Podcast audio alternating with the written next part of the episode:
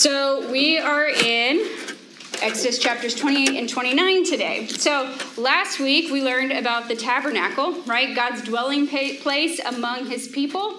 And so this week, in these chapters, we're going to be looking at the priests, the priesthood, the people who were um, able to actually enter the tabernacle on behalf of the Israelites. That's what chapters 28 and 29 address. So we are going to start by reading uh, first few verses in chapter 29. So um, that's going to be on the screen, and then we will, you can follow along in your Bible. Okay, so it starts with Have Aaron your brother, Moses' brother, brought to you from among the Israelites, along with his sons Nadab and Abihu, Eleazar and Ithamar, so they may serve me as priests. Make sacred garments for your brother Aaron to give him dignity and honor. Tell all the skilled workers to whom I have given wisdom in such matters that they are to make garments for Aaron for his consecration, so he may serve me as priest. These are the garments they are to make a breastpiece, an ephod, a robe, a woven tunic, a turban, and a sash. And they are to make these sacred, sacred garments for your brother Aaron and his son, so they may serve me as priests. So that's how this uh, chapter starts. So God has chosen Aaron, Moses' brother, and his sons to be the priests. And this passage gives those instructions on what they're to wear and how they're to be set apart. So do me a favor, real quick, and if you have a Bible or you have your phone out, do a quick scan of these two chapters. Just take a minute and just skim them over. You don't have to read them through, but just kind of skim them over to get the gist of um, what is happening. So look at Exodus 28 and 29. Just take one minute to do that.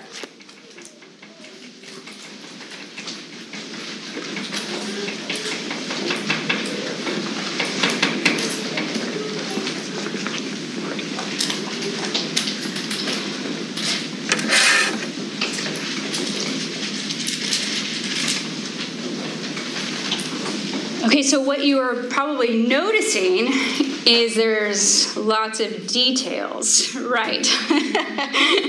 lots of details. It kind of feels like the same type of text I got to teach on a couple of weeks ago, um, where we read all about the laws and all the ordinances, and you're like, okay, what do we do with all of this, right? Um, it's detailed, it's confusing, it's unclear. Like, okay, cool, like historical, maybe this is cool, but like, what do I do with it now, right? What does it matter today? Is this a part of the Bible that we really need to know or care about? Um, why does this actually matter? So, what I want us to do today is look at this first, look at this passage first as understanding what the high priest role was why it was significant back then, and then how Jesus fulfills that role completely for us today. Because when we understand the original role of the priest, it helps us and it enhances um, this idea, this truth, to more richly understand what it means that Jesus is now our great high priest. So think about Exodus 28 and 29 as the backstory of what's to come, okay? So we're not going to get caught up in all the details, but it is important that we're going to kind of pull out some things so that we can get this clearer picture of what it means that Jesus is our high priest. So, in our faith tradition, and um, you know, depending on how you grew up, how you were raised, um, we are somewhat unfamiliar with the priesthood, right? So let's unpack what a priesthood actually means for a little bit. So, in the Old Testament, the high priest represented the people before God. He cared for the temple, which was considered God's space on earth, and he's the one who announces, his, announces God's blessing over the people. The high priest was the mediator between the people and God. And the, the priest represented God to the people but then he also represented the people to God. And because of God's holiness and because of uh, humanity's sinfulness, the people were separated from the presence of the Lord, right? And the only way not to be separated was through a mediator. And the thing is, God wants to dwell with his people. He has always wanted to dwell with his people. From the very beginning, he has wanted to do that. He does not want separation. His heart is always one of pursuit. So, because of that, he establishes the priesthood and he sets this high priest apart as the one who would function in that mediator role, be this important mediator between God and the people. So, because if the people were to try and go into the presence of God on their own, they would die. And they, so they needed this priest. So, what chapter 28 does for us is it describes the priestly garments that they were to, required to wear, their uniform. And then chapter 29 tells us how they're to be consecrated, set apart to be able to actually enter and meet with the Lord. So we looked at chapter 28 already. We did a scan through to see that there are a bunch of details on what the priests are to wear. These clothes, they were meant to give dignity and honor. It's what scripture says to the priest. They were a sign that the priest was acting with the authority of God. I mean, that's what a uniform does, right? A uniform tells someone your role. Whether it's, you know, what you wear to school, it tells them that you're a student or that you're a police officer or you're a doctor. Like, the, whatever your uniform is, tells others what your role is. So, these priestly garments included, we learned, a breastpiece, an ephod, a robe, a woven tunic, a turban, and a sash. And it's interesting to note that there were no shoes right? There were no shoes told to mention, or that they were mentioned. And remember what happened to Moses in the beginning of Exodus, right? When he first encountered God at the burning bush. What did God tell him? Take off your shoes. Take off your shoes. Why? Because you're standing on holy ground. So it's the same image of the high priest entering into the tabernacle, understanding this mindset that you're standing on holy ground. This would be a holy place. So, when the high priest entered the temple, this holy place, he wore an ephod or an apron of sorts. And on this apron were two stones that listed the names of the 12 sons of Israel. And similarly, this breastpiece that they wore had four rows of three stones, and each stone had one of the names of the 12 tribes of Israel.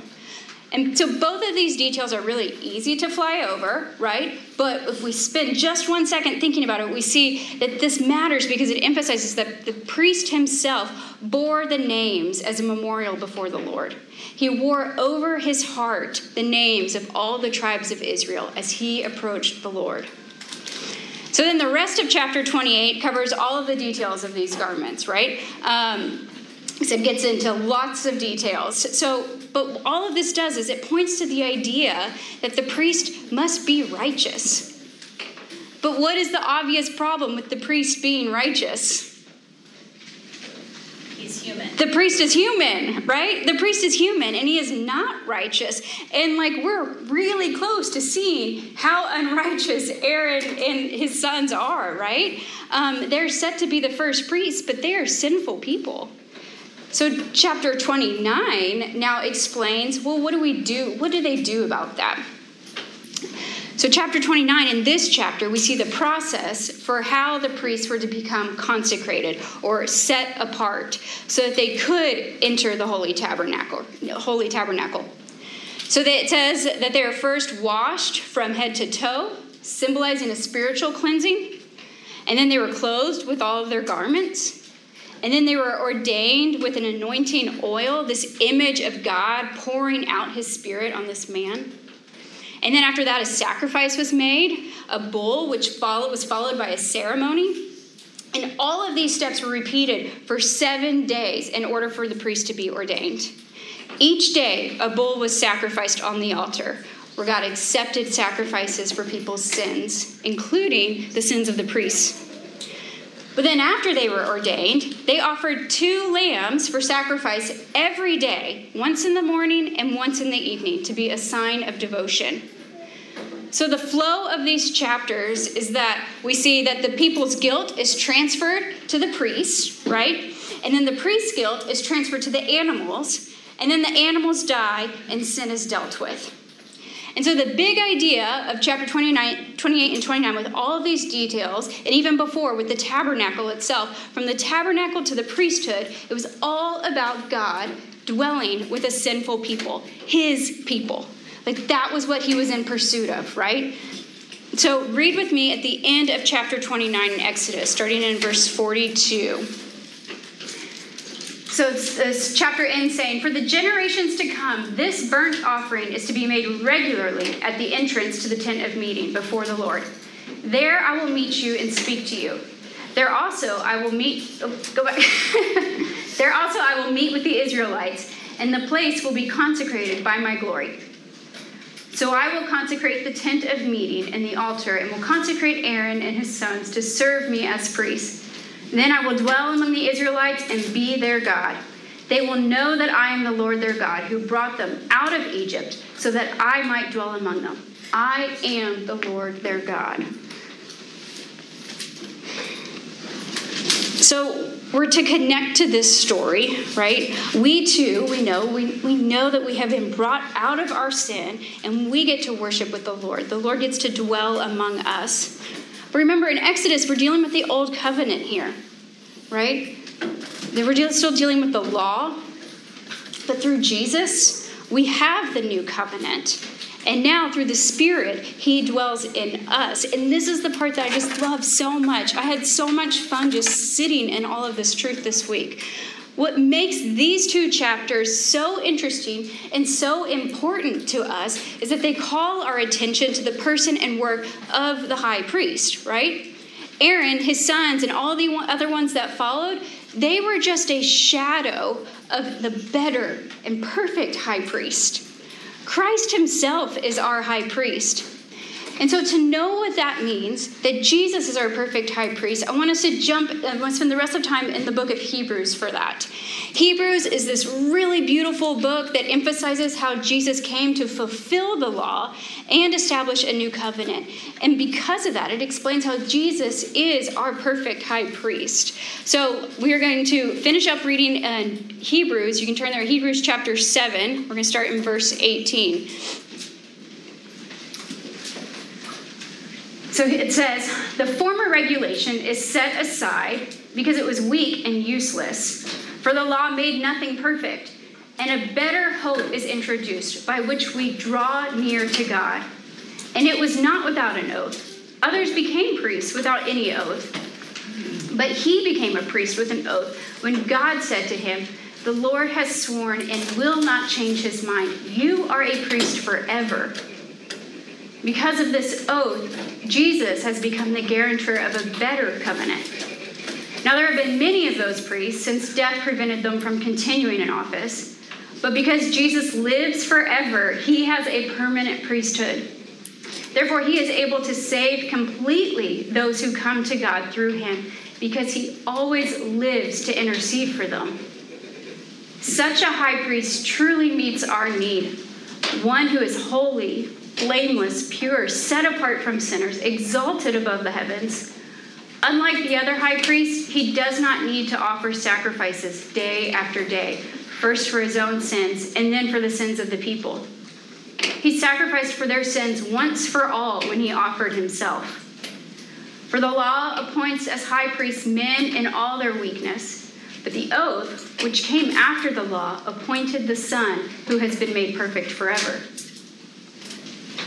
Now, the main point of what we are saying is this we do have such a high priest who sat down at the right hand of the throne of the majesty in heaven and who serves in the sanctuary, the true tabernacle set up by the Lord, not by a mere human being.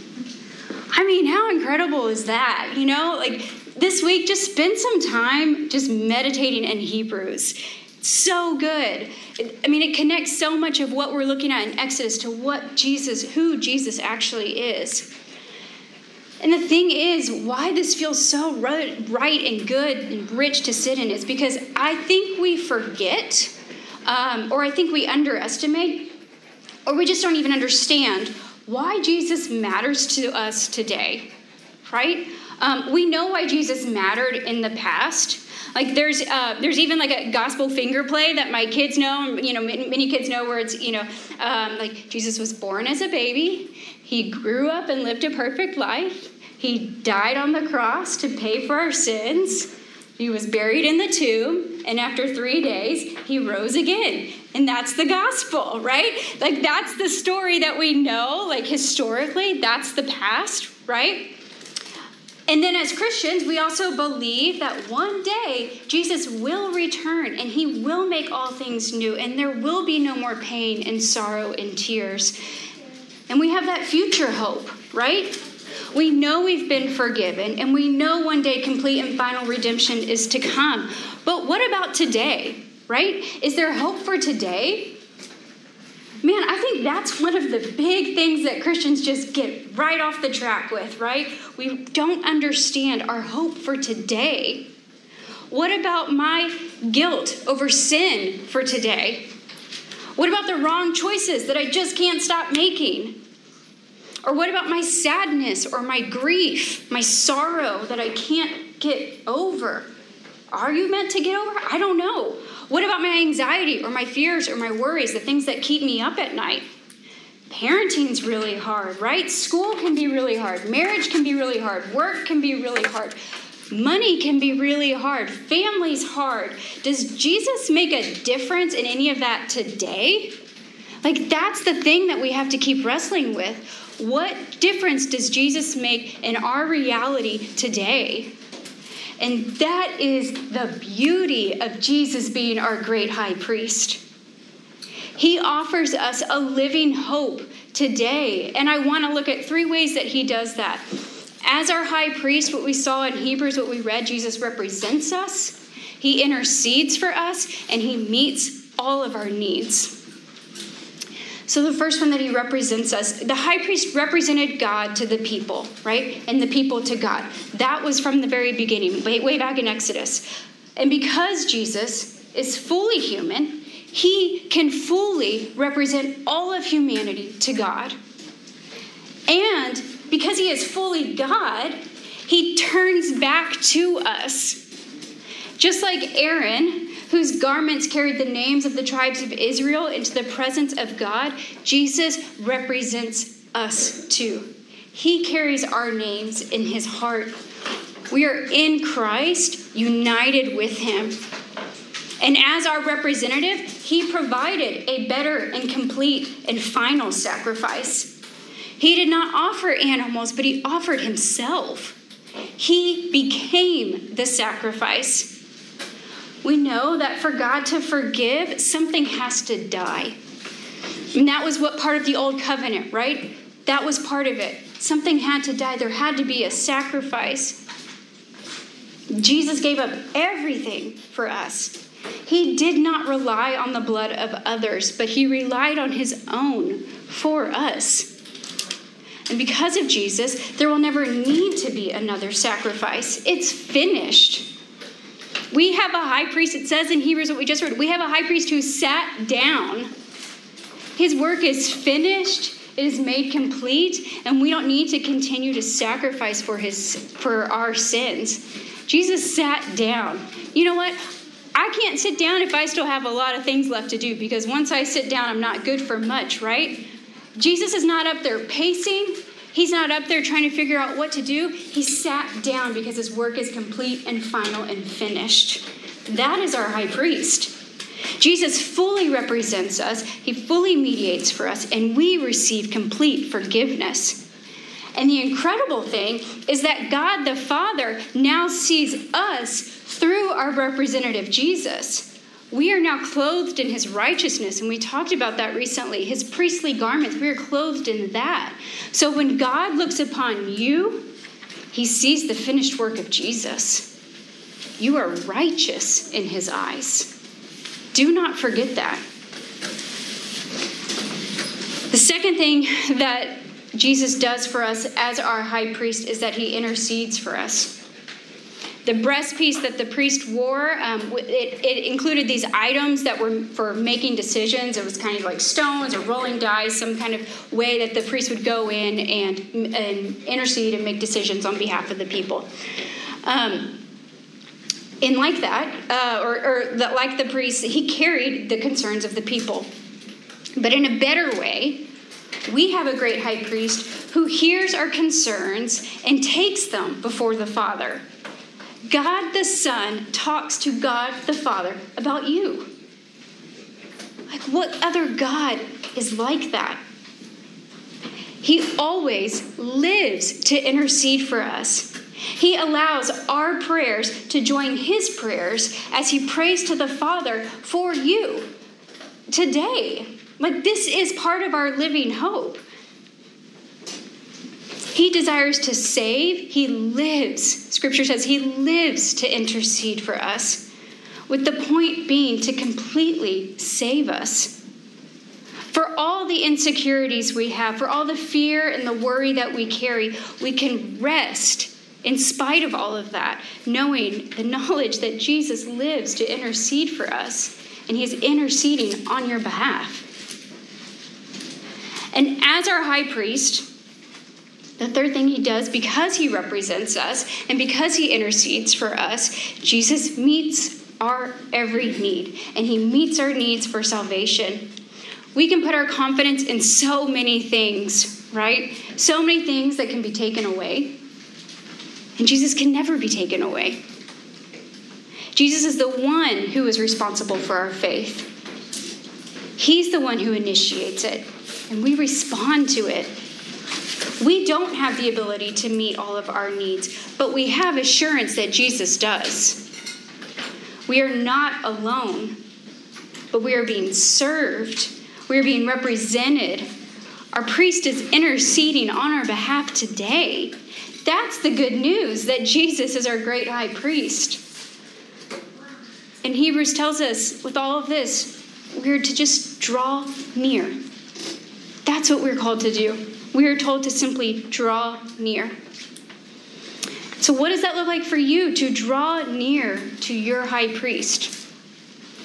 I don't know what it looks like for you individually. Maybe you draw near in praise or lament or you draw near with questions and doubts, or you draw near with confession. I don't know what it is that you need to draw, how you need to approach God, and what that looks like to draw near to Him. But I do know that that is the next right step is drawing near to our great high priest. So earlier this week, I was driving home from an errand and I was um, you know, uh, the Davises live in our neighborhood. I was trying to drop something off at their house, and um, as I was driving home, I was trying to get to their house first, and I couldn't get there um, because there was this incredible amount of police activity happening. Um, and sh- they, they probably live about eight blocks between us. And um, there's a middle school and uh, a big field it kind of separating us. And so as I was driving there, I saw the, all of this police activity and the streets were blocked off. I couldn't get to her. Um, so I just went home. And an hour or so later, I texted her and said, uh, you know, mentioned that there was police out and I'd be by later and drop this off. Um, and she mentioned, you know, apparently there was a disturbing situation um, with a teenager who was potentially putting himself and others in harm. Um, and so she asked if I wanted to meet nearby to pray. And all week long I've been soaking in this text, and you know, and I just he said, "Okay, let's go, let's go meet and pray." Uh, so we met, and I got there before her, and I was, you know, um, on the other side of the sidewalk with the field in between us, and I could see all of this police activity, and I'm talking eight police cars, 15 police officers, a SWAT van, uh, about eight to ten people in full SWAT gear, rifles, uh, just chaos running. And we know that in the, you know, the within the current events that we have been reading about and praying about and sitting with over the last few weeks, you can imagine how um, disturbing and how rattling and how um, just how, how scary this was just to kind of see this unravel, you know, with this football field in between, you know.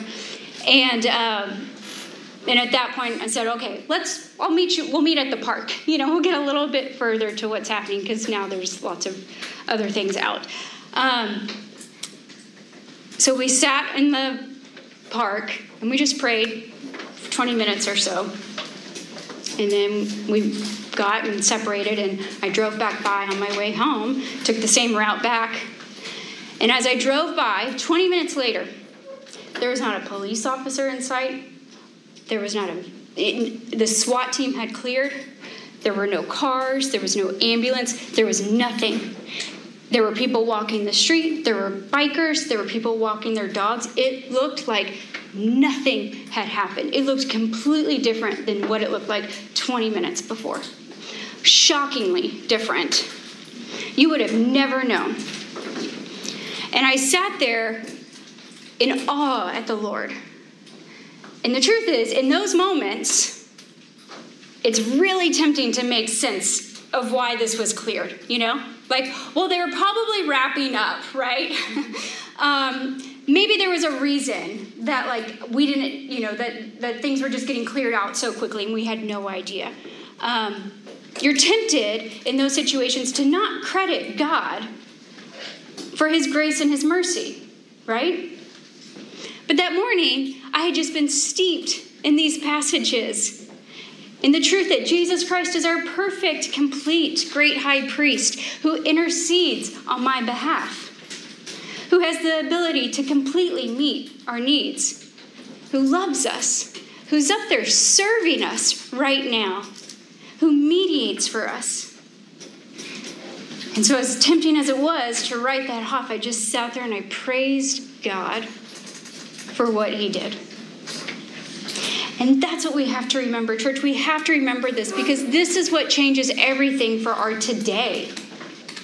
Christ is not just a story from the past, and He's not just a hope for our future, but He's our living hope for today. So as we prepare, as we take time to prepare for communion, I want us to think about this.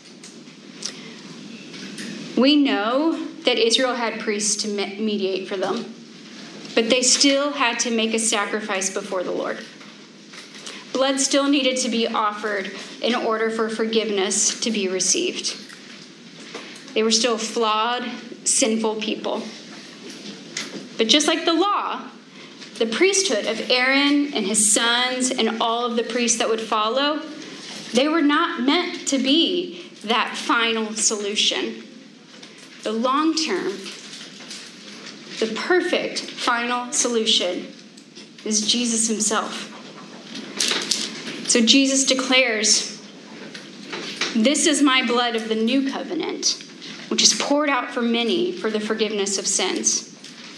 Jesus, our great high priest, offered his own blood as a complete and final sacrifice. So when we participate in communion, we remember that. That because of Jesus, we don't need to keep offering sacrifices, but we have a high priest who offered himself and through that action restored our relationship to God, the Father, forever. He perfectly mediated for us.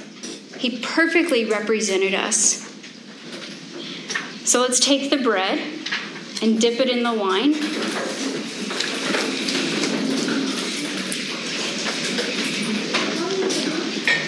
And as you're holding it, you can give thanks. We remember Remember what Jesus did. Remember who Jesus is. And take and eat.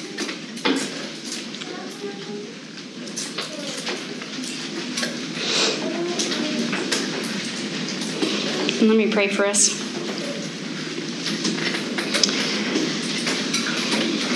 God, we are so thankful that you always had a complete and final plan. We are thankful that Jesus is our perfect, complete, great high priest who offered himself as our final sacrifice, who serves us, who loves us, who represents us, who intercedes for us. God, what a gift you gave. Lord, I pray that each one of us would draw near. And however that looks, whatever that means, may we be so bold to simply draw near. We love you, Lord. In your name.